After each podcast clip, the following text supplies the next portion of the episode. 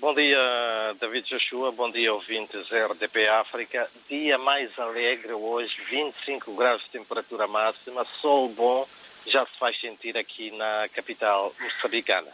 Já estão à frente, nós aqui temos chuva e o outono, faz parte.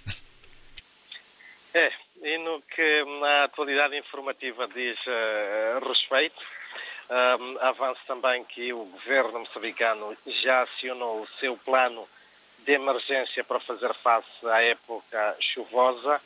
É garantia dada pela Ministra da Terra e Ambiente e, em sede do Parlamento, um, um, garantiu que, uh, para além da, uh, das aquisições para uh, fazer face a esta época chuvosa iniciada em outubro passado e que se prolonga até março, abril do próximo ano, o projeto governamental tem também em conta a mobilidade, uma vez que durante o período chuvoso muitas das estradas nacionais têm estado intransitáveis ou pelo menos bastante condicionadas à sua transitabilidade. Ivete uh, Maibas garante que tudo está acautelado por forma a que um, nesta época chuvosa uh, as pessoas possam uh, circular de forma uh, mais segura.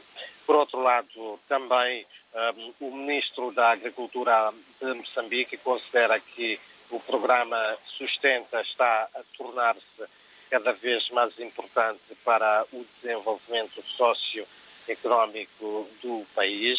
Diz Celso Correia que, para além de aumentar o número de produtores, este programa bastante contestado, diga-se, está a contribuir na mecanização do setor da agricultura em Moçambique. Assegura também o governante que o programa agrícola em implementação não está a criar dívidas para Moçambique.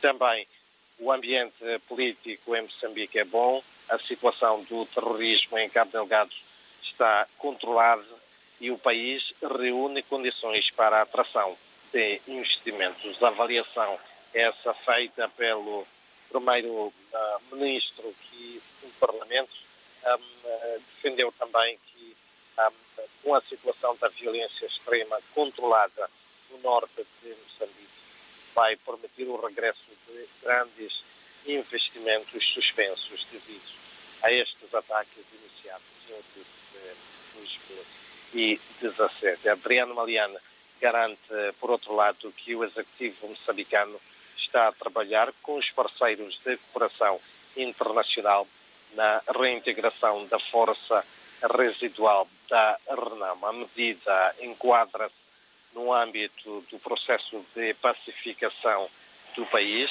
e em resultado dos acordos de paz definitiva e reconciliação nacional alcançados entre o governo e o principal partido da oposição no país. E mesmo para uh, terminar, é também de destacar que a Renamo volta hoje a sair à rua em Maputo em protesto contra os resultados das sextas eleições autárquicas realizadas no dia 11 de outubro e que dão vitória a Frelimo, partido no poder em 64 dos 65 municípios.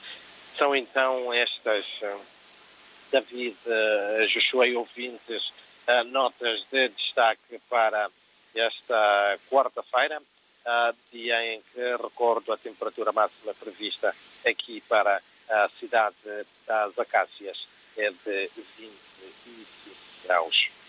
Obrigado, Orfeu de Sá Lisboa. Jornada dentro do positivo desse lado. Ao longo desta quinta-feira estamos em permanente contacto. Um abraço.